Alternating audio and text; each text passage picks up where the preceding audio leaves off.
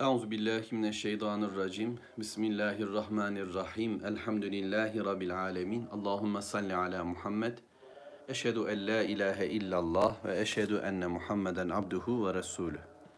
Sözlerin en güzeli Allahu Teala'nın kitabı olan Kur'an-ı Kerim. Yolların da en güzeli Hazreti Muhammed sallallahu aleyhi ve sellemin yoludur. Rabbimizin izniyle bugün Yusuf suresinin bizce okuma olarak dördüncü bölümünü konuşacağım. Fakat onun öncesinde Efendimiz sallallahu aleyhi ve sellemin bir iki hadis-i şerifini de sizlerle paylaşacağız. Böylece hem ki sünnetin e, sözünü gündem yapalım. Efendimiz sallallahu aleyhi ve sellemin şerefli ifadeleri bizim gündemimiz olsun. Hem de kerim olan kitabımızın ayetleri bizim gündemimiz olsun inşallah. Başkaca gündemimiz yok, başkaca zikrimiz yok, başkaca şerefimiz de yok. Bunları konuşarak, bunlarla konuşarak bir Müslümanlık oluşturacağız inşallah. Bunu böyle ancak bilebiliyoruz. Başka bir yöntem bilmiyoruz. Cennete gidebileceğimiz başka bir yöntem varsa başka yerlerden aramak lazım ama değil. Bize Mevlamız peygamberini gönderdi hidayet rehberi olarak yolun nasıl olacağını o bize hem ki kitabını okuyarak tilavet ederek ne yapacağımızı da bize göstererek izah etti, ortaya koydu. Allah o nesle de bereketler ihsan etti. Böylece bir saadet toplumu oluşturdular Mevlamızın izniyle. Ve o toplumu izlediğimizde yani sahabe-i kiramı Efendimiz sallallahu aleyhi ve sellemin dizi dibinde yetişen o nesli görebildiğimizde bugün de bizler o günün ardından gelen kimseler olacağız inşallah. Ve inşallah hayırlı bir art olacağız. Onların devamı olacağız. Değilse kaybedenlerden oluruz. Rabbim muhafaza buyursun. Yeter ki kıbleyi düzeltelim. Yeter ki hedefimiz düzgün olsun. Niyetimiz güzelleşsin. Samimi bir kalple ve Allah'tan başkasını müdahale etmediği bir kalp ve zihinle onun yolunda yürüyelim. Ahmet bin Hanbel'in müsnedini okuyorum ve 5357. hadis-i şerif müsnette orijinal sıralamada Abdullah İbni Ömer'in rivayet ettiği hadisler bölümünde şöyle bir bilgi topluluğu var. Ardı ardına Resulullah sallallahu aleyhi ve sellem'den Abdullah İbni Ömer belki muhtelif zamanlarda dinlediği bazı bilgileri ama konu aşağı yukarı aynı çerçeveyi anlatıyor. Bize şöyle aktarıyor. Belki de Resulullah sallallahu aleyhi ve sellemin bir konuşmasından onda kalanlar. Şöyle Resulullah sallallahu aleyhi ve sellem buyurdu ki Müslüman Müslümanın kardeşidir. Ona zulmetmez ve onu yüzüstü bırakmaz. Birinci ilke bu. Müslüman Müslümanın kardeşidir. Rabbimizin kelamında da bu bizim için söylenmiş bir ilkedir. Dolayısıyla başka bir kardeşliğin önünde bir durumdur. Bu hadisi okuduktan sonra inşallah kardeşlikle ilgili bir başka hadis-i şerife gideceğiz. Ama öncelikle bu. Yani ben e, hanımımla karı kocalık bağlamında böylesi bir aktimiz, beraberliğimiz, bir durumumuz var. Ama bunun öncesinde biz onunla kardeşiz. Allah korusun. Evlenmeden önce kardeş, evlenince kardeş, olmadı boşandılar ama yine kardeş olan bir toplumun üyeleriyiz. İman dairesi içerisinde kalıyoruz. İşte falan adamın eşi olmaktan çıkan bir kadın ya da erkek İslam dairesinden çıkmıyor. Ya da müşteri olmaktan çıkan birisi iman dairesinden çıkmıyor. Bu bakımdan evladım aynı zamanda benim kardeşimdir, iman kardeşimdir. Babam iman kardeşimdir. Kendim için istediklerimi onlar için de istemek durumunda olduğum bir hayatı yaşayacağız. Bu bağlamda etrafımızdaki bütün insanlara komşu olsun, akraba olsun, dost arkadaş olsun, alan satan pozisyonda ekonomik ya da başka ilişkilerde bir araya gelelim ya da ayrılalım. Bir araya gelişimiz de ayrılışımızın da temelinde iman olmalıdır. La ilahe illallah Muhammedur Resulullah çizgisiyle bir aradayız çünkü. Dolayısıyla ona zulmetmez. Ona hainlik yapmaz. Onun elindekini gasp etmez. Allahu Teala'ya iman etmiş, hakları Allah tarafından öğrenmiş, bilmiş bir Müslüman. dostlarının, kardeşlerinin, akrabalarının elinde olana zulmeder mi? Bu olmaması gerekir.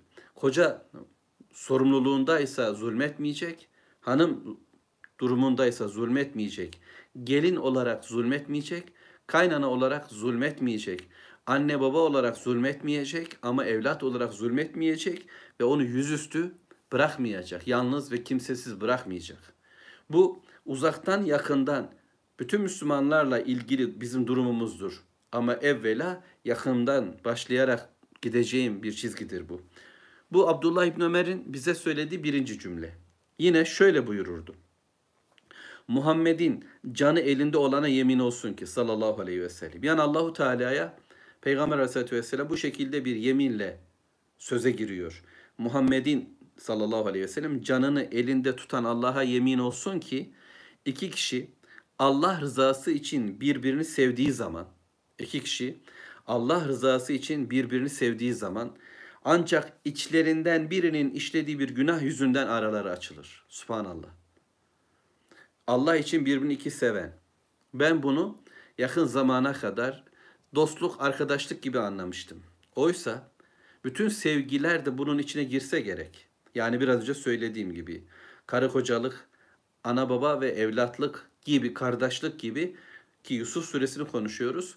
Bütün bu sevgiler bizim kardeşliğimizin tesisinde, dostluğumuzun, arkadaşlığımızın oluşmasında ki tüm sevgiler de yani iki kişi Allah için birbirlerini sevdiler. Sevgilerinin temeli Allah, iman. Bu sevginin, bu dostluğun içerisinde ne zaman bozulma olur? Onlardan birisi günah işlediğinde. Rabbim en iyisini bilir. Ama anlayabildiğimi söyleyeceğim. Bu günah bu ilişkiye dair bir günah olabileceği gibi bu günah ilişkiden hariç insanın Rabbi ile ilgili ya da diğer alanlarda işlediği bir suç, bir nane sebebiyle olabilir. Yani iki kişi arasındaki programda, iki kişi arasındaki hayat bölümünde taraflardan birisinin kalbindeki bozukluk, zihnindeki yamukluk veya bu hayata dair işlediği bir zulüm o işi bitirebilir. Bu tamam anlaşılır bir bölüm. Ama öte yandan başka bir hayat zamanında, başka bir hayat bölümünde kişi Allah'la ilgili bir hakkı gasp ederse, yanlış yapar, günaha düşerse kalbinde bir kararma olur. Zihninde böyle bir kasvet meydana gelir ve yönü yöneti değişmeye başlar. Yürüyüşü değişir, farklılaşır. Makam sevgisi, para sevgisi, hayat sevgisi gizli gizli içini sarar. O tarafa doğru dönmeye başlar. Hani makas değiştirir tabirini ben çok kullanıyorum. Giden raylar değişiyor. Ben ve kardeşim aynı yolda yürürken bir anda iş değişiyor. Yanımdan birisi ayrılıp gitmeye başlıyor. Ya da Allah korusun ben ayrılıp gitmeye başlıyorum. İkisi için de Allah korusun tabii ki.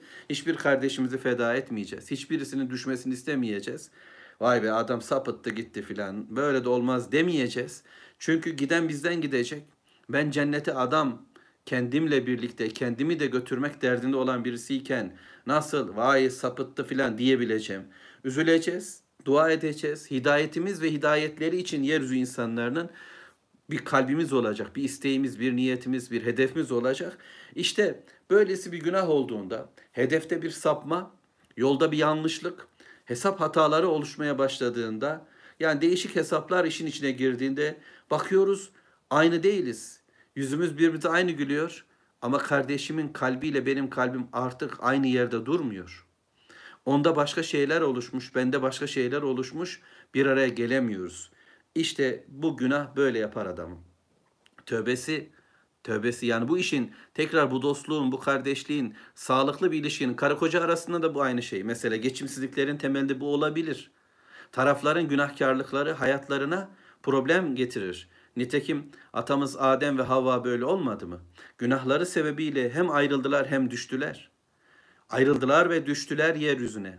Rutbeleri söküldü indiler ve ayrı ayrı yerlere düştüler. Ayrı düştüler. Ayrılığın acısı, Allahu Teala'dan ayrılmanın acısı ve cennetten kopmanın acısı birleşti. Ama tövbe ettiler, istiğfar ettiler ve bu istiğfarlar onlar birbirine yaklaştırdığı gibi Rablerine de yaklaştırdı ve böylece kulluklarını güzelleştirdi.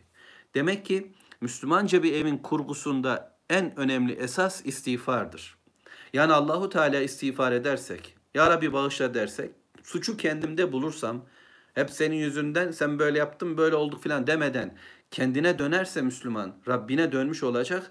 Suçu onda değil kendinde arayacak ama hanım böyle yapacak ama koca böyle yapacak ama çocuk böyle yapacak baba böyle yapacak.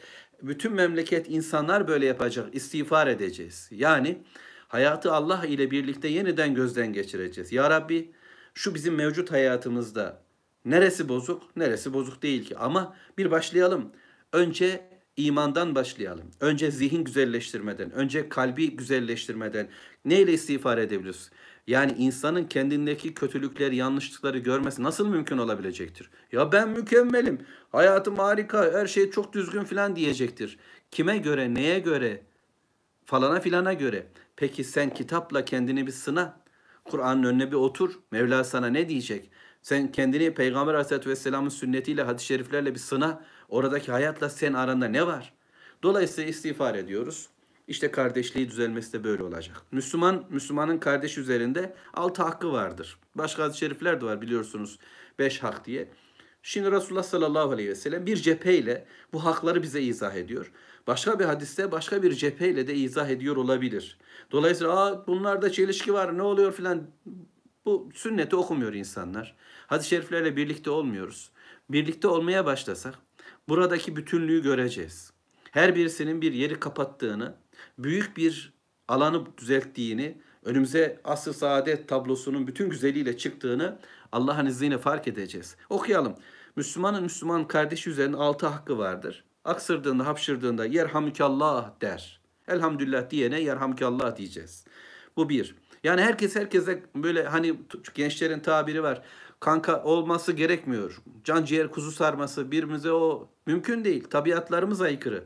İnsanların farklı farklı özellikleri var. Ama hiç olmazsa şu altı hak üzerinde birbirimizle geçineceğiz. Birbirimizle bir hayatı yaşamak lazım. Elhamdülillah dedi adam hapşırdı. Yerhamükallah diyeceğiz. Bu görev bu. İki, hasta ise yakınımda yöremde olan akrabamdan, komşumdan olan benim tanış olduğum Müslüman, bütün Müslüman, hasta Müslümanlar ziyaret etme imkanım yok. Bu bana yakın olan, benle birlikte olan, sorumluluk sınırlarım içerisinde olan bir Müslüman hastalandığında ziyaret edeceğim. Yokluğunda ona karşı dürüst olacağım. Yani ben onunla ilgili sıkıntılarım olabilir. Yani adamın tabiatı, mizacı benimkiyle ters. Uymuyoruz. O aynı yerde olmamaya çalışabilirim. Fakat yokluğunda ona karşı dürüst olayım. Yani cömertse cömertliğini rahat söyleyelim. Cesurca cesaretini rahat söyleyelim. Arkasından konuşulacağında dur diyelim, koruyalım. Budur Müslümanlık. Sürekli onu konuşmak, onun ardından film çevirircesine sözler söylemek gereksiz. Yokluğunda ona karşı dürüst olur. Onunla karşılaştığında ise, karşılaştığın zaman yanına gelip selam verir. Selam vermesini de beklemez. Selam verdiğinde zaten almak zorundasın. Ama selam veren taraf olarak da var olduğumuzda, karşılaştığımızda selam vereceğiz. Bir adım atacağız. O gelebilir, gelemeyebilir. Şu anda müsait değildir. Daha kalbi olmamıştır. Çabalayalım. Selam vereceğiz. Bir selam daha. Kaybetmeyiz. Davet ettiğinde davetine icabet eder. Her türlü davete icabet etmeyeceğiz ha. Adam olur olmaz şeylere davet ederse de gidilmez. Allah'ın razı olduğu bir işte bir daveti varsa ona gidilecek güzelce ve öldüğünde de cenazesine katılınır. Buyurdu. Peygamber sallallahu aleyhi ve sellem böyle buyururdu. Resulullah sallallahu aleyhi ve sellem başka bir ilke Hazreti Abdullah İbni Ömer'in ağzından öğreniyoruz. Resulullah sallallahu aleyhi ve sellemin ifadelerini. Burada bir hal var. Müslümanın üç günden fazla kardeşiyle dargın kalmasını yasakladı. Üç günden fazla oldu ya kalp kırıldı, biraz bozulduk birbirimize. Hemen hiç olmazsa şu altı esas çerçevesine dönmemiz lazım. İman kardeşliğinin gereği olan o çizgiyi hemen koruyacağız. Üç gün sonra bu yere gelmediğimizde sıkıntı. Mevla korusun. Ameller iptal olmaya başlıyor. Bir hadis daha okuyayım. Yine Abdullah İbn Ömer babasını anlatıyor. Babam Ömer, Allah ondan razı olsun. Umre'ye gitmek için Resulullah'tan sallallahu aleyhi ve sellem izin isteyince Resulullah sallallahu aleyhi ve sellem ona izin verdi. Ve şöyle dedi. Kardeşim, kardeşim orada bizi unutma ve güzel salih dualarına bizi de ortak et buyurdu. Bu hadis-i şerifi aktaran başka bir ravi diyor ki Ömer'in kardeşim sözü konusunda bu söz yerine bu söz yerine üzerine güneş doğan her şey benim olsun istemezdim. Üzerine güneş doğan her ne var benim olsun ama bu söz bir tarafta ben bu sözü isterdim. Bu söz o kadar kıymetli ki Muhammed sallallahu aleyhi ve sellem kardeşim diyor, kardeşim. Şimdi bu çok tatlı. Ömer Efendimiz'i belli ki hani ta, bugünkü tabirle uçuran bir ifade sevinçle bize de aktarıyor. Öyle güzel söz ki Resulullah sallallahu aleyhi ve sellem bana bunu söyledi. Ve ne dedi? Umre'ye giderken izin istiyor. İzin veriyor. Efendimiz buyur gidebilirsin diyor. Ve orada bizi unutma. Resulullah sallallahu aleyhi ve sellem unutulabilir mi? Hani dualardan unutma. Duanın içine kat. Unutmayacağız. Şimdi beni unutma. Güzel dualarla bizi de, salih dualarla bizi de ortak et diyor. Akla gelmek zor. Dualar biraz daha bencil olduğumuz alanlar. Hele ki böyle çok samimi, ihlas ile dualar az yakalıyoruz. Bütün benliğimizle, yüreğimiz sarsıla sarsıla Allah'a dönüp isteklerde bulunduğumuz, cehenneminden sakındığımız, cennetini istediğimiz demlerde civardan başka isimler girecek. Onları da dilimize koyacağız. Çok zor. Çünkü insan bunları akledemez, düşünemez. Ama isteyeceğiz Allah'ın izniyle. Yani aklımızda dostlarımız da olacak. Onları da unutmayacağız. Başkaları için dua edersek aslında kendimiz için dua ederiz. İnsanların kurtuluşu için, Müslümanların cehennemden sıyrılışı ve cennete koşmaları için dünyada da arzu ettikleri şeylerin, Müslümanca hayatlarını güzelleştirecek şeylerin olması için de dua edelim. Birilerinin geçimi dirliği için, birilerinin afiyeti, sıhhati, selameti için, birilerinin evlenebilmesi, hayatı daha rahat sürdürebilmesi adına, birilerinin borçlarının ödenebilmesi adına, yani sıkıntılarla yoğrulan birileri varsa dua edeceğiz. Ama bütünüyle ümmetin zilletten kurtulabilmesi için, izzetli bir hayata geçmesi için dua edeceğiz inşallah. İsim isim dostlar ama genel olarak tüm ümmet için dua edeceğiz. Dualarımızdan unutmayacağız. Burada bir cümle daha söyleyeyim. Allah dilimize güzellik ihsan etsin. Niyeyse bizim dillerimiz pek bir kalınlaşmış. Ağzımızda sanki kütük var gibi. İnsanlara ve çevremizdeki insanlara, dostlarımıza, eşimize, hanımımıza, çoluk çocuğumuza bu cümleleri söyleyemiyoruz. Bakın şu Resulullah sallallahu aleyhi ve sellemin ifadesindeki incelik, rikkat, tatlılık ne hoş. Yani giden birisine çok mu zor? Kardeşim bizi unutma. Orada salih dualarında bizi de katı ver, deyivermek. Nasıl bir güzellik, nasıl bir tatlılık. Bir telefonun kenarında bu cümleyi söylemek. Bir konuşmanın başında sonunda bir ayrılıkta. Bir de bunu böyle riyakar, gösteriş ağzının kenarıyla hani böyle içten değil de yüzünde şey belli oluyor adamın samimiyet samimiyet Allah bizi bağışlasın. Yani bir satıcılık yaparcasına böyle kardeş falan diye takılıyorsun. Adam belli ki çok samimi değil. Buradan konuşuyor. Öyle olmayalım da içten çünkü karşımızdaki numara yapacak bir adam değil. Dostumuz, kardeşimiz. Kendisiyle beraber hayat yaşadığımız kimse, eşimiz. Eve girerken çıkarken Müslümanlar ha dillerini düzeltseler ne olur? Yani bir güzel cümle söylese hanımı kocasını yollatırken evden. Koca eve girerken ha bir güzel cümle söylese ölür mü? Bir selam, bir sabah, bir tatlılık nereye gidiyor? Biz kimin ümmetiyiz? Hayatı kolaylaştıracak, yüreklerde unutulmayacak tatlılıklar bırakan bu latif ifadeler değil mi? İhmal etmeyeceğiz inşallah. Rabbim dillerimize kabiliyeti versin. Güzel konuşalım. Hayır söyleyelim. Kendi aksanımızla söyleyelim. Yani herkes falan lehçeyle söylemek zorunda değil. Ya sen nerelisin? Oranın tarzıyla. Sen hangi hayat bölümünün adamısın? O şekilde konuş. Herkesin böyle romantik cümleler kurması falan gerekmiyor. İçten, yürekten adam gibi konuşsak hep beraber tatlı olacak Allah'ın izniyle. Bismillah. Yusuf suresini okuyorum. Ve inşallah dördüncü bölüm diye söyleyeceğiz. Biliyorsunuz Allah'ın kitabında bölümler başka türlü alimlerimiz bugüne kadar cüzler, sureler falan değil bu şekilde ayrılmış bir mushafımız var elimizde, kitabımız var. Benim dediğim kendi anlam dünyamda ya da kaldığım yer anlamında size söyleyeceğim ifade. Bu bugün beşinci bölüm düzelteyim. Zindandayız. Evet zindana geldik. Şimdi Yusuf ve e, kadınlar arasında yaşananlar oldu. Kadınlar Yusuf'u istediler. Züleyha'nın ardından onlar da Züleyha'yı tasdik ettiler. Evet dediler. Biz de bu işte gönüllüyüz. Biz de onun çevresindeyiz. Biz de ondan senin istediğini istiyoruz dediler. O da zaten herkesin önünde deklara etmiş demişti ki onu ben istedim doğrudur fakat bu namusluymuş. Pek temiz kalacakmış. Bildiği yok e, dünyayı da, eğlenceyi de, hayatı da. Ona neler sunduğumuzun farkında değil. Nasıl bir nimet e, içine düşüyor bunu anlamıyor. Ama bunu anlamayacaksa onu biz cezalandırmayı biliriz. Bizim yükselttiğimiz yerde durmayacaksa küçülecek. Nereye gidecek? Zindana düşecek dediler. Değerler farklı. Kimisi için düşüklük, yüksekliktir aslında Allah katında. Ama kimisi için yükseklik Allah katından bir ifade etmeyecektir. Zerre kadar bir ağırlığı yoktur. Yusuf Allahu Teala'nın ona verdiği bilgiyle hareket ediyor. Haramı helali ona göre düşünmekte. Sınırlarını Allahu Teala çizmiş. Hayata şehvetinin e, açısından bakmıyor. Midesinin bak dediği yerden bakmıyor. Heva heveslerinin gör dediği yerden görmüyor. Ya Rabbinin gösterdiği noktalarla görmekte. Vahiy ile görüyor, bakıyor, anlıyor ve sonuç Allahu Teala'ya yalvardı. Ya Rabbi bunların istediklerinden zindan daha hayırlıdır dedi. Ve sonuç bir süreliğine zindana onu atmayı uygun gördü. İleri gelenler, Mısır adaleti ve zindana düştüler. Düştüler dedim. Çünkü hemen diyor ki Allahu Teala ve dakhala ma'hu sicne feteyan. Onunla beraber zindana iki de genç girmişti. Bunlar da vardı. Şöyle demiştik hatırlarsanız eğer bu gençler Yusuf gibi suçsuz ise Mısır'da adalet bitmiş, iflas etmiştir.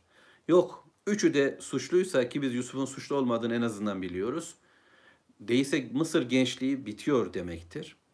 Ve mutlak bunu öğrendiğimiz bir bilgi daha var ki Mısır yönetim kadrosunun eşleri yani ülkenin gözdeleri bu kadar ahlaksız, böyle bir ahlaksız eğlenceyi bir partiyi birlikte hep beraber gizli olan Züleyha'nın gizli olarak planladığı bir e, şehvet ortamını genele taşıyacak kadar ve bunu ayyuka çıkarıp herkesin duyacağı bir sansasyona dönüştürecek kadar ahlaksızlık artık sınırları zorlamışsa ülkenin en yukarısı böyleyse aşağıları daha kötü hale gelmiş demektir. İşte bu üç açıyla baktığımızda Mısır zaten şirkin egemen olduğu bir dünya. Şirk varsa biliyorsunuz necaset vardır. İnne, innemel müşrikune necesun ayetini sıklıkla okuyoruz. Yani müşrik diyor Allahu Teala pisliktir. Dolayısıyla şirk sistemleri, şirk etkin ve egemen ortamlarında bir güzellik, bir hayır oluşamaz. Bir doğruluk, bir dürüstlük, bir adalet, bir erdem, bir emniyet meydana gelemez. Sanaldır. En emniyetli ortamlar güvensizdir. En adalet gibi görünenlerin sonu hep zulümdür. Eğitim gibi görünenler aslında bir sonuçta e, e, bitirmedir. İnsanın karakterini, kişiliğini yok eden, ezen ortamlar demektir. Mısır'da durumlar böyleydi. İşte bu şekilde Mısır'da zindana giren üç adamdan ikisi geldiler Mısır'da tekrar söylüyoruz. Yusuf Aleyhisselam'ın hicret yeri gibi oldu orası ve kuyunun ardından bir saray yaşadı ama şimdi zindan. Gale ehaduhuma o ikisinden birisi dedi ki konuşuyorlar Yusuf ile karşı karşıya. İnni erani asiru hamra. Dostum kardeşim dediler. Birisi böyle söyledi. Ben rüyamda e, şarap yaptığımı, sıktığımı görüyorum dedi. Bunu üretmek için üzüm sıktığımı görüyorum. Rüya böyleydi. Ve kâlel âkhar Diğeri de dedi ki inni arani ahmilu fevka ra'si hubzen. Ben de başımın üzerinde ekmek taşıdığımı görüyorum. Te'kulut tayru min ve ondan kuşlar da yiyordu diyor. Ekmek var, başımın üzerine ekmekler taşıyorum ve kuşlar geliyor o ekmekleri yiyordu. Birisi üzüm sıkıyor, yorucu bir iş yapıyor ve bunu söyledi. Diğeri de dedi böyle ekmek var, kuşlar var, onu yiyorlar filan. Nebbi'na bi te'vili. Bunun oluşumunu, bu rüyaların yorumunu, tevilini bize bir haber versene. Yani niye geldiler? Niye başkaları değil? Bunu da hemen açıkladılar. İnna nerake minel muhsinin. Çünkü biz seni muhsinlerden görüyoruz dediler. Muhsin bir insan, güzel bir adamsın sen. Güzel bir ahlakın var. Davranışlarında asalet. Bir farklılık var. Sen buradaki diğerlerine benzemiyorsun. İçimizden bir başkası gibi değilsin. Sen de bir güzellik, sen de bir hayır. Biz bunu gördük. Bunun için geldik. Bu ayet kapsamında daha evvel de konuştuysak kusura bakmayın ama aynı şeyler tekrar edebilir bazen. Çünkü ayetlerde de bazı şeyler tekrar edecek. Zihnimize iyice otursun diyedir belki. Ee, Yusuf'a bakışlar var. Babanın Yusuf'a bakışını, kardeşlerin Yusuf'a bakışını, kervancıların bakışını, köle pazarındaki bakışı, vezirin bakışını, sonra Züleyha'nın bakışını, ardından kadınların değerlendirmelerini ve şimdi zindan arkadaşların Yusuf'a doğru bakışlarını görüyoruz. Kimisi bir hayrı yakaladı. Kimisi bir güzelliği yakaladı. Kimi hiçbir güzellik görmedi kardeşler gibi. Kimisi onu bir değer olarak, kimisi cinsel bir yapı olarak, yakışıklılık filan diye, kimisi iyi bir hediye gibi değerlendirdi. Herkes bir yerden baktı. Bunların da bir derdi var. Rüyaları var. Bu rüyalar iyi bir şey. Bir şey var bu rüyaların içerisinde. Bunu çözmek istiyorlar. İleriye dönük önemli bir problemle karşı karşıyalar. Bu problemin halledilmesi noktasında Yusuf'ta bir koku, bir tını, bir hava sezdiler ve geldiler. Sezdikleri şey ne? İhsan. Biz ihsanı bir Muhammed Aleyhisselatü Vesselam'ın diliyle Allah'ı görüyormuşçasına yaşamak olarak biliyoruz. Sen onu görmesen de o seni görmektedir. İkincisi biz ihsanı cömertlik olarak biliyoruz. Fedakarlık ve cömertlik. Ve üçüncüsü, üçüncüsü güzel ahlak, güzel davranış. Galiba bunların gördüğü ihsan buydu.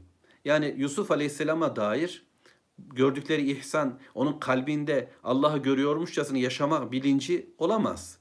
Daha bunu anlayacak zihin yapılarına sahip değiller. Hayata bölünmüş bir kafayla bakıyorlar. Şirk sistemiyle bakmaktalar. Bunu nereden bilecekler? Ama Yusuf Aleyhisselam'ın bütün güzellikleri aslında bu düşüncesinden kaynaklanıyordu. Rabbi ile yaşadığı bir hayatı var onun. Hayatı sadece Allah için yaşayan ve sürekli onun gözetiminde olduğunu bilen bir zihin, bir kalp. Bu adamı ne yapar? Bu adamı cömert yapar. Yani bilir ki veren o, ver sen de. Fedakar ol. Hayatını insanlara dağıt. Gönlünü dağıt. Zihnini ver onlara. Kulaklarını ver onlara. Omuz ver onlara. Sahip olduklarını ver. Böylece tükenmezsin. Bilakis çoğaltır Rabbin. Çünkü seni izleyen ve seni gören, sana murakabesi olan o. Şimdi bu bir de adamı ne yapar? Bu cömertlik, bu fedakarlık güzel iş, güzel ahlaklı yapar. Kimsenin malı mülkü, kimsenin sahip oldukları seni enterese etmez.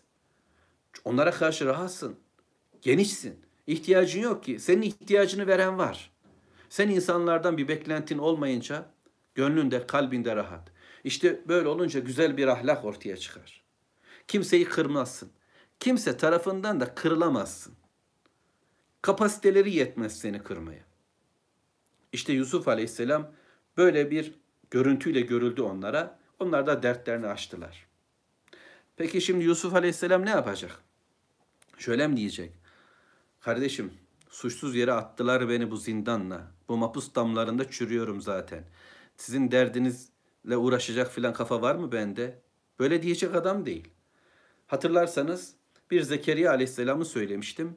O ki çocuğu doğduğunda Allahu Teala 90'lı yaşlarda ona bir Yahya lütfetti. Yine de çıkmış işaret diliyle insanlara sabah akşam Rablerini tesbih etmelerini haykırmış, söylemiş, ifade etmişti işaretleriyle. Yani en mutlu anında bile görevini, peygamberliğini uyarı ve müjde tavırını terk etmemişti. Şimdi dar bir zamanda, karanlık bir zindanda Yusuf Aleyhisselam da insanlara böyle elinin tersiyle ihanete uğradım ben. Beni herkes sattı zaten. Bir de herkes vurdu. Sizinle mi uğraşacağım demedi. Döndü. Önünde nimetler. İki adam gelmiş. Konuşulmaz mı? Onlara söylenmez mi? Onlara bu anlatılmaz mı? Eğer davet ettiklerimizi beğenmezsek Allah da bizi beğenmez. Rabbim korusun. Biz insanları beğenmek zorundayız. Bu inanın yemek için bile geçerlidir. Yani davet eden bir Müslüman, yemek davetten bahsediyorum öncelikle. İslami daveti sonra bunun üzerine söyleyeyim. Yemek daveti yapan bir Müslüman bile davet ettiğinde ikram ettiği şeyi az bulur, hor görürse yazık. Gelen de eğer öyle bakarsa bize bunu mu layık gördü ona da yazık. Kaybolurlar. Şimdi Müslümanlık adına da böyle. Ben kendi bana nasip olmuş gelen bir Müslüman önüme Allahu Teala'nın sunduğu bir kişiyi beğenmezsem yazık ederim kendime. Kim olursa olsun, kaç kişi olursa olsun, kimler gelirse gelsin. Peygamber Aleyhisselatü Vesselam'ın nasibinde Mekke'de ilk başladığında bundan sonra özür dilerim bir yanlışlık oldu. Ee, bundan sonra e, biz peygamberle başlıyoruz. Hemen şu ileri gelenlerden adamlar alacağız. Kadroyu bu şekilde genişleteceğiz filan. Hiç öyle olmadı. Onun nasibine Bilal geldi. Abdullah İbni Mesud geldi. Habbah bin Eret geldi. Cariyeler değil mi? Yani bunlarla İslam yükseldi Allah'ın izniyle. Yüksek olan dinimiz ama bunlar omuz verdiler. Hem bunlar böylece Allahu Teala yüceltti, diğerleri küçüldü. Şimdi Mısır'da Yusuf Aleyhisselam'ın davetinin ilk muhatapları zindandaki iki adam ve onlara diyor ki: "Kale La ye'tikuma ta'amun turzakanihi illa nebbe'tukuma bi te'vilihi qabla en ye'tiyekuma." Şu yemeğiniz size gelmeden önce ben o yemeğin ne olduğunu size aktaracak kadar bir bilgiye sahibim. Çünkü Rabbim ذَٰلِكُمَا مِمَّا عَلَّمَنِي Rabbi. Rabbim beni bilgiyle donattı. Bu tür bilgileri Rabbim bana verdi. Ben falcı değilim, sihirbaz değilim. Ben böyle geleceği okuyorum ayaklarında filan. Bana bunları veren Rabbimdir. Bu bilgi benim kendi öngörülerim, kendi işte diyeyim bugüne kadar elde ettiğim sezgiler ve tecrübeler, bilgelikler filan. Belki insanlar böyle yorumlayacak. Hayır. Zalikuma mimma allemeni Rabbi. Bu ikisiyle ilgili bilgileri Rabbim bana verdi. Fakat şu size gelecek rızıklarınızı, size var olacak yemeğinizi, ikinizin de ulaşacağı nimetleri ne olacağını ben size söyleyebilirim. Rabbim bana bu bilgiyi verdi. Bütün bilgileri veren Allah. Adem'e isimleri öğrettiği gibi, bize bilmediklerimizi öğrettiği gibi Peygamber aleyhisselamlara da böyle özel donanımlar verdi. Bilgi Allah'tan geldi. Sonra yani dinleyin demekti bu. Şimdi oturun rahat olun. Yani tam yerine geldiniz. Sorununuzu çözecek adam benim. Burada bir kibir var mı? Hayır burada kibir yok.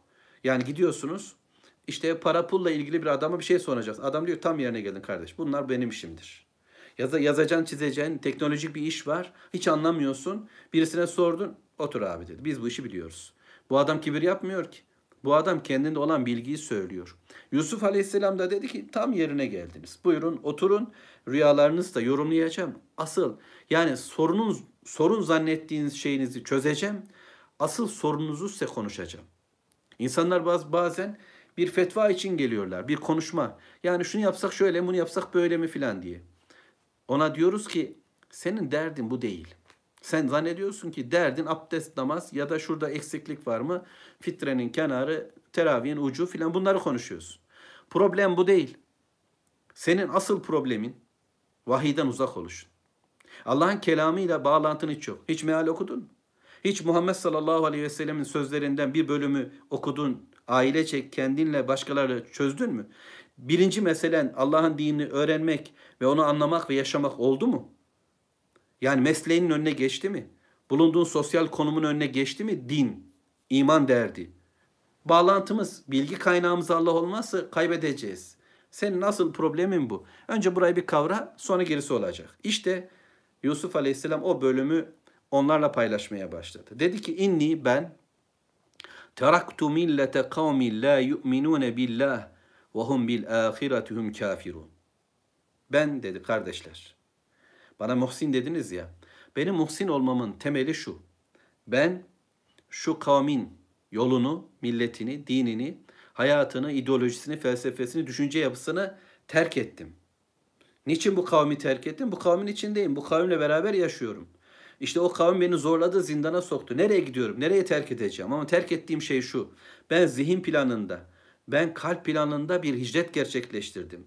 Ben onlardan ayrıldım, sıyrıldım. Çünkü onlar la yu'minune billah. Allah'a iman etmiyorlar.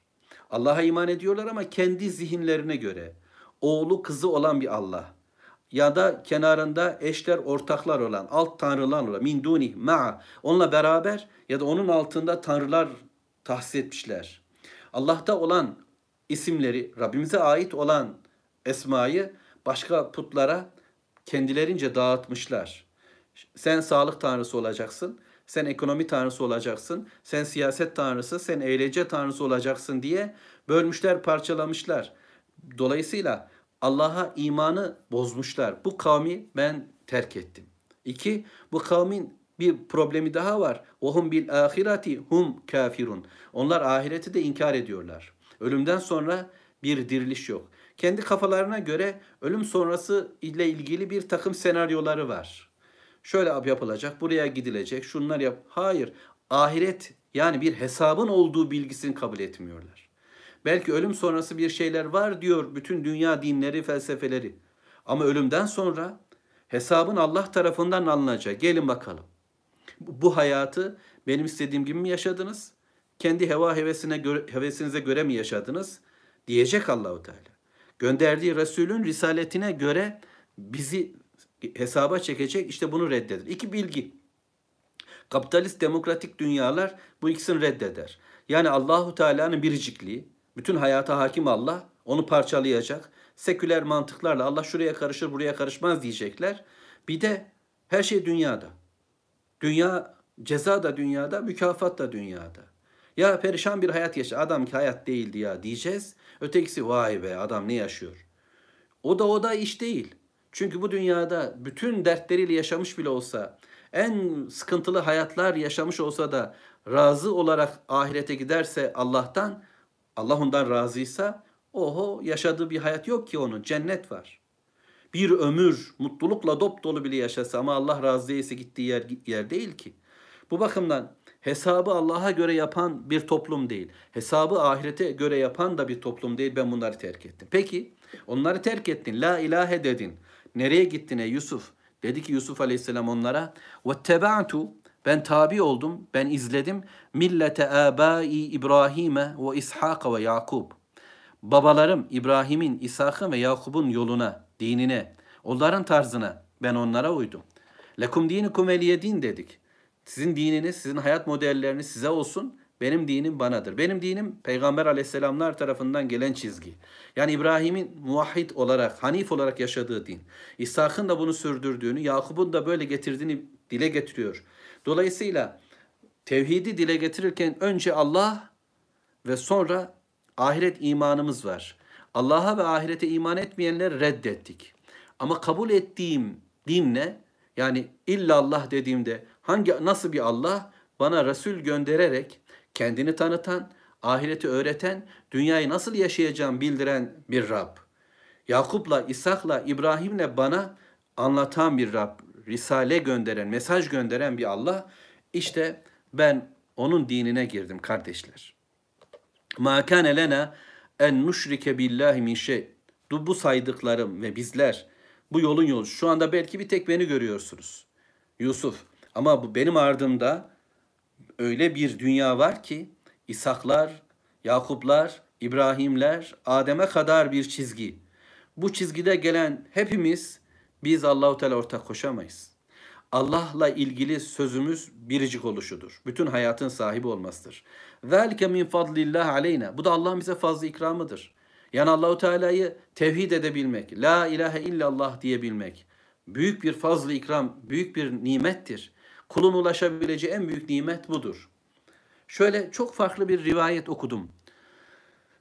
Bir adam Peygamber Aleyhisselatü Vesselam yanında davalaşırken şunu aldın mı diye soruyor Efendimiz sallallahu aleyhi ve sellem. Seni hakla gönderen Allah'a yemin olsun ki almadım diyor adam.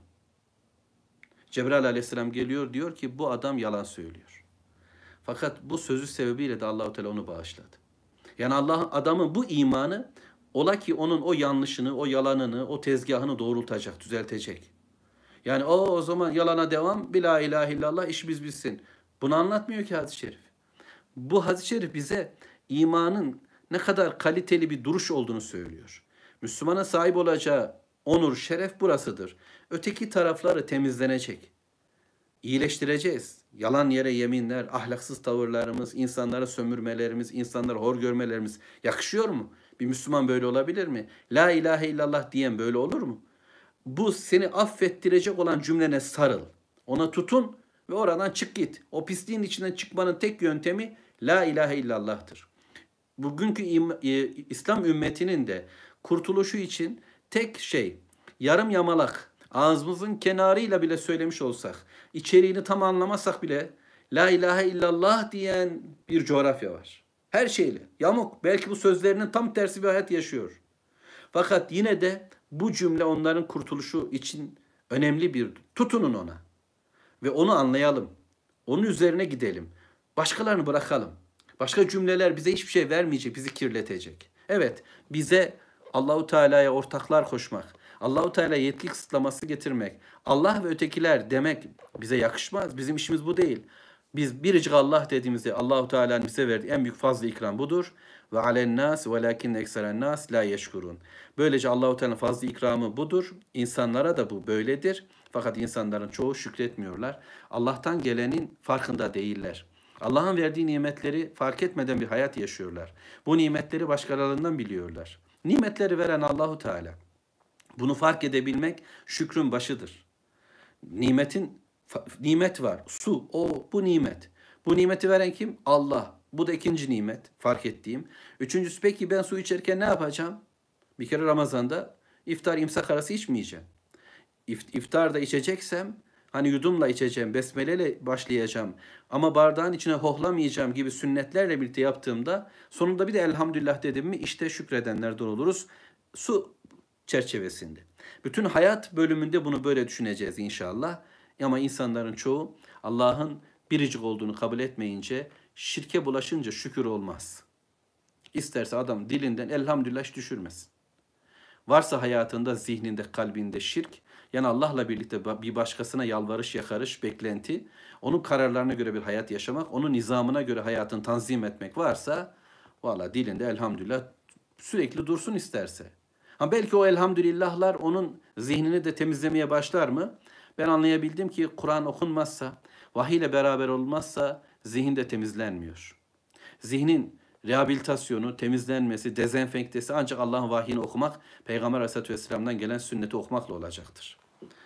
Sonra devam ediyor Yusuf Aleyhisselam arkadaşlarına. Nasıl bir güzel sesleniş. Hani biraz önce hadis-i şerifte okuduk ya, Hazreti Peygamber Aleyhisselatü Vesselam Hazreti Ömer'e kardeşim diye sesleniyordu. Bakın karşımız Yusuf Aleyhisselam'ın karşındakiler belki suçlu, ağır günah işlemiş, bir dolu yamuklu olan, insanların belki beğenmeyeceği, uzak dursun ya of melana takıyor adamın yüzünden falan diyebileceğimiz birileri belki geldiler. Yusuf kardeş falan diye böyle e, bir problemimiz var, rüyamız var falan dediler belki. Yusuf Aleyhisselam hani öyle değil ben kendim için söylüyorum. Böyle ürkünç köşeye çekildim ve buyurun dedim rüyanı yorumlayın falan ama tırstım da adamlardan. Belki durum bu. Fakat öyle değil. Yusuf Aleyhisselam başkalarının da bir beğenmeyeceği, belki iğrenç gibi göreceği o adamlara dedi ki, öyle olup olmadıklarını bilmeden böyle konuşuyorum. Ya sahibeyi sicin. Bak şirk adamları bunlar. Allahu Teala'ya inanırken parça pinçik bir tanrı anlayışları var. Ahiret diye bir şey dertleri yok. Dünya bu dünyadır. Zaten hep konumları. Biz niye geldik, niye düştük buraya, şimdi ne yapacağız filan derdindir. Hesaplar hep dünya. Böyle olan birilerine Yusuf Aleyhisselam aynı ortamı paylaşmanın sanki bir oluşturduğu birlikteliği konu ediniyor. Oradan bir bağlam tutturuyor. Siz benimle diyor aynı otobüstesiniz. Aynı ortamdasınız dostlar diyor. Farklı değiliz. Belki zihinlerimiz, hayatlarımız ama şu anda çilemiz aynı çile. Zevkimiz aynı zevk. Ya sahibe sicin. Ey zindan arkadaşlarım. E erbabun muteferrikune hayrun emillahul vahidul kahhar. Bir söyleyin hele. Farklı farklı farklı tanrılar mı daha hayırlı? Hayatınıza karışacak bir dolu tanrı olacak. Her birinin bir isteği olacak. Şunu yap bunu yap bunu yap falan diyecekler. Böyle daha mı hayırlı? Yoksa em emillahul vahidul kahhar. Biricik olan ve kahredici olan Allah mı hayırlı? Hangisi? Bu sorunun cevabını çok net. Bir patronu olan bir adam mı rahat bir hayat yaşar? Yoksa pek çok patron tarafından oraya git buraya git diye sürüklenen, parçalanan bir benlikle hayatını yaşamak zorunda olan kişi mi? Kime uyuyacağını şaşırdı. Toplum bir şey söylüyor ona uyuyor. Ana baba bir şey diyor ona uyuyor. Nefsim bir şey diyor ona uyuyorum. Eğitim ortamı bir şey söylüyor ona dükkan tezgah bir şey. Ya ben kimi dinleyeceğim? İnsanoğlu şaşkın, perişan oluyor. Kimi dinleyeceksin? Bu kalp sadece Allah'a ait. Göğsün içinde diyor Allahu Teala Ahzab suresinde tek bir yürek vardır. Ve o yürek sadece Allah'a aittir. O da ve o Allah biriciktir ve kahredici, kahreticidir. Korkacağın birisi varsa Allah. Tamam diyeceğin birisi varsa Allah. Ma ta'budun min dunihi illa esma'en semmeytumuha entum ve abaukum. Ma enzelallahu biha min sultan. Dostlarım, arkadaşlarım, zindan kardeşlerim. Bu Allah'ın dışında tapıyor olduğunuz varlıklar var ya. Bunlar bu ibadet ettikleriniz, bu kul kölesi olduklarınız, bütün hayatınızı feda ettiğiniz şu liderleriniz, onların resimleri, cisimleri, onların kural ve e, tanzimleri, şunlar var ya, hep sizin koyduğunuz isimler. Bir takım isimler koyuyorsunuz, bir takım kurallar oluşturuyorsunuz. Sonra o kuralları kendiniz mahkum oluyorsunuz. Ya da babalarınızın koyduğu kurallar. Gelenek dediğiniz şey nedir? Düğün böyle olur, tezgah böyle olur, hayat böyle olur. Adam bir oyun, kumar bile kursa kurallarını koyuyor ve diyor bu böyle oynar. Bitti. Şimdi bu kuralları koyan kim? Bu hayatı bu şekilde oluşturan kim? Bugün bu şekilde oluşturur, yarın başka şekilde oluşturur. Kim bunlar? Ya atalar, dedeler, evvelkiler ya şimdiki liderler, popçular, topçular, hayata hakim olan dünya sevgilileri.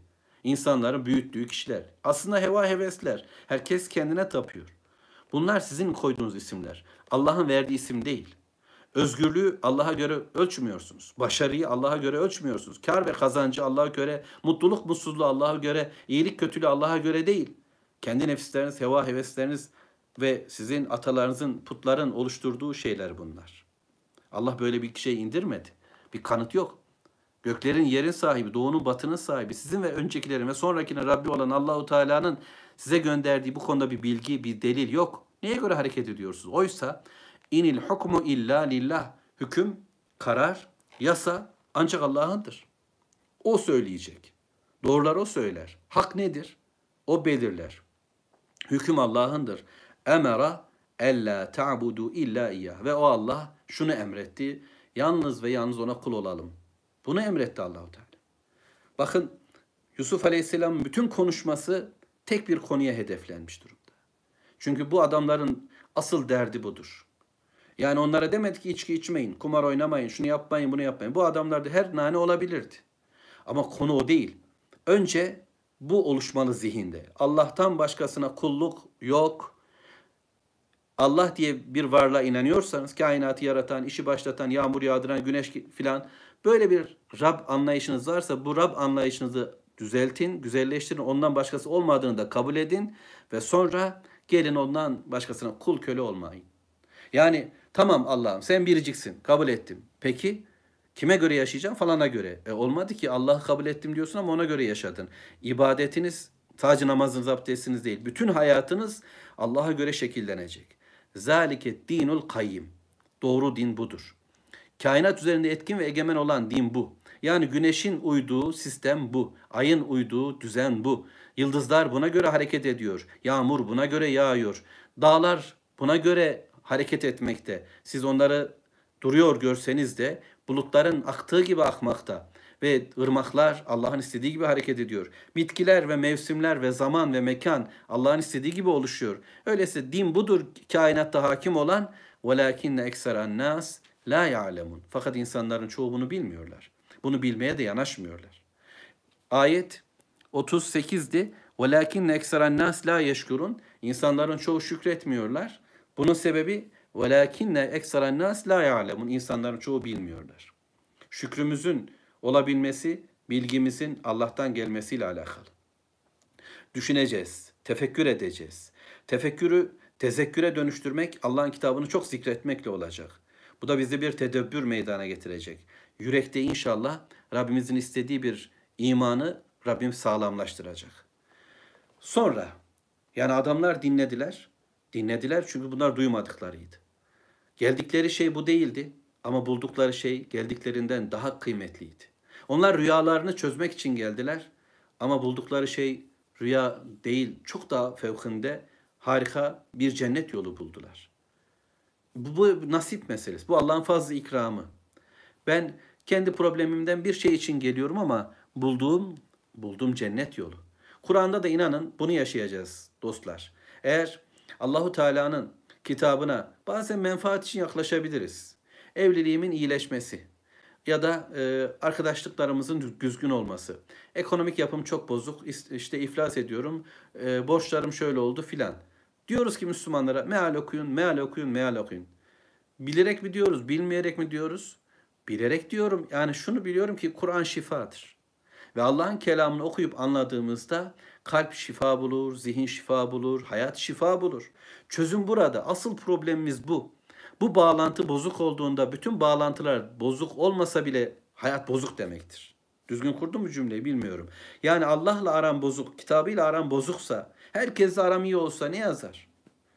Ama bununla aram düzgünse inanın zaten ötekileri de aram güzelleşecektir. Başta belki sıkıntılar olabilir. Muhammed Aleyhisselatü Vesselam nasıl bir tepki aldı? Herkes düşman kesildi. Oysa herkes ona Muhammedül Emin diyor. Gördüklerinde güller, yüzleri gülüyordu. Efendi adam ya çok iyi birisi falan diyorlardı. Ama ne zaman ki ben Allah'tan gelen bir elçiyim dedi. Of blok. Önüne dikildiler, sertleştiler. Hiç acıma insaf kalmadı. Ama sonra sonra kalpler çözülmeye başladı. Sağlam duralım. Sağlam durmak vahiyle kalmak. Ya sahibi sicin. Ey zindan arkadaşlarım, zindan dostlarım. Ama ahadukuma. Çok da usandırmayacağız. Hani adamlar vaaz dinliyor diye konuşup durmayacak. Ali de öyle yapsın. Bitirecek cümleleri şimdi hemen. Yani adam dinliyor. Hayır bir dur, yorma. Ey zindan arkadaşlarım. Emma ahadukuma feyaski rabbahu hamra. Şu su özür şarap sıktığını rüyada gören dostum sen sen efendine şarap sunacaksın. Yani efendinin içkisini hazırlayan kişi olacak. Ona en yakın yerde duracak. En yakınında hizmet edeceksin. Bu zindanın yani bu dipten en yükseğe tırmanacaksın. Amel ahar fakat diğerine gelince diğer kardeş feyuslebu asılacak. Fete'kulu tayr min ra'si ve başından kuşlar yiyecek. Kudiyel emr lillezi kuziyel emru lezi fihi testeftiyan. Fetvasını arzuladığınız, yorumunu beklediğiniz şey işte budur. Şimdi galiba öyle rivayetler okumuştum. Yok biz öyle bir rüya görmemiştik, öyle değil falan demeye çalışmışlar. Özellikle yani öleceği yorumu yapılınca dedi ki Yusuf Aleyhisselam kudiyel emr.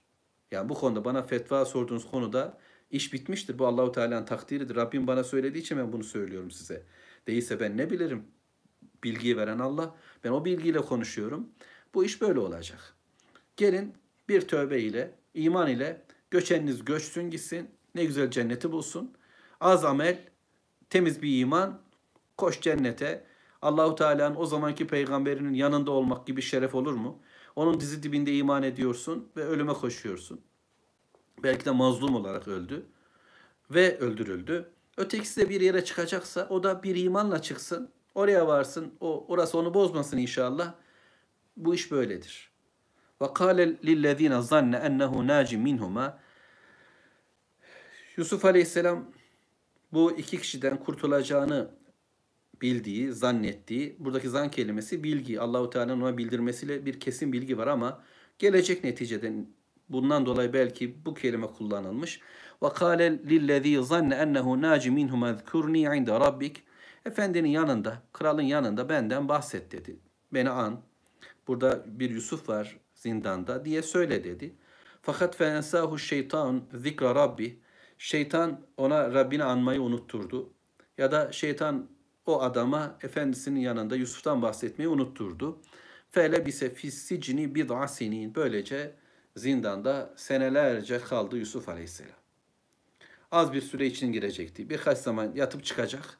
Kadınlar Yusuf'u unuttuktan sonra her şey normale dönünce yeter Yusuf gel denilecek. Masum bir çocuktu bu. Kimse onu atmak, göndermek istememişti. Ama çok da hesap edilecek bir durum yoktu. Neticede ne kadar iyi olursa olsun bir köleydi.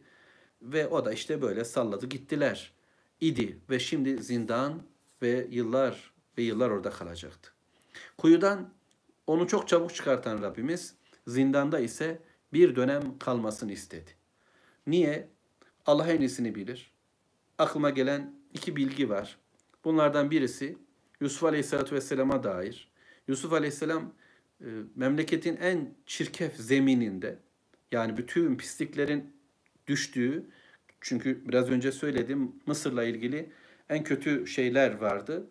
O kötülüklerin de böyle en sorunlu adamların düştüğü bir yerde çalışacak ve oradan kendisine ilk ashabı oluşturacaktı. Yani o insanlar ile çabası olacak. Hem Yusuf kendisi orada yetişecek zindan, o karanlık ortam, o zorlu dar yerde yüreği genişleyecek. Ama memleket çapında düşünebilecek bir yapı oluşacak. Allahu Teala onu öyle yetiştirecek. Peygamberine Allahu Teala bunları dilediği şekilde ansızın da verir. Ama Rabbim böyle bizlere de öğretiyor. Zindanda kaldı ve onlarla çalıştı. Bu, bu böyle olurken öte yandan ülkenin olayları ise Yusuf için çalışacaktı. Yani ortam Yusuf'a hazırlanıyor. Nasıl? Belki şöyleydi. Ekonomik bir dünya var, göçüyor. Siyasi erk güçsüzleşiyor. Din adamları, o günkü putçu sistemin elemanları ahlaksızlaşıyor. Halk bezginleşiyor. Tanrılara olan güven sarsılmış ve böylece bir şey yıkılma aşamasına gelmiş. Yusuf Aleyhisselam'a sadece şöyle itelemek kalacak sanki. Allahu Teala ortalığı, ortamı Yusuflar için hazırladı. Ben bunun biz Müslümanlar için de Mekke Müslümanları için bir işaret olduğunu düşünüyorum. Bu gecikmeler, Müslümanlar diyorlardı ki Habbab bin Eret mesela Kabe'nin yanında Resulullah Efendimiz'e dedi ki ne zaman bitecek ya Resulallah bu işkenceler bu acılar. Efendimiz dedi ki sizden öncekiler demir taraklarla tarandılar. İkiye biçildiler. Acele ediyorsunuz. Öyle bir gün gelecek ki şuradan şuraya giden kadın özgürce yolculuk yapacak diye anlatmıştı. Bu da gördük dedi Habbab bunu da. Şimdi Rabbim ortamı hazırlar. Biraz beklemek gerekecek. Bu birazı biz bilmiyoruz. Ne kadar olur? Allahu Teala hazırlar. Önemli olan ben hazır mıyım buna bakacağım. Ben hazır olmaya çalışıyorum. Hazır olalım. Bakın kralın rüyası geliyor. İnşallah onu okuyacağız. Ve Rabbimin izniyle üçüncü rüya ile gündemimiz buradan devam edecek. Yusuf suresi 42. ayet-i kerimede kaldım. 43. ayet-i kerime ile de devam edeceğim inşallah. Allah'a emanet olun. Velhamdülillahi Rabbil alemin.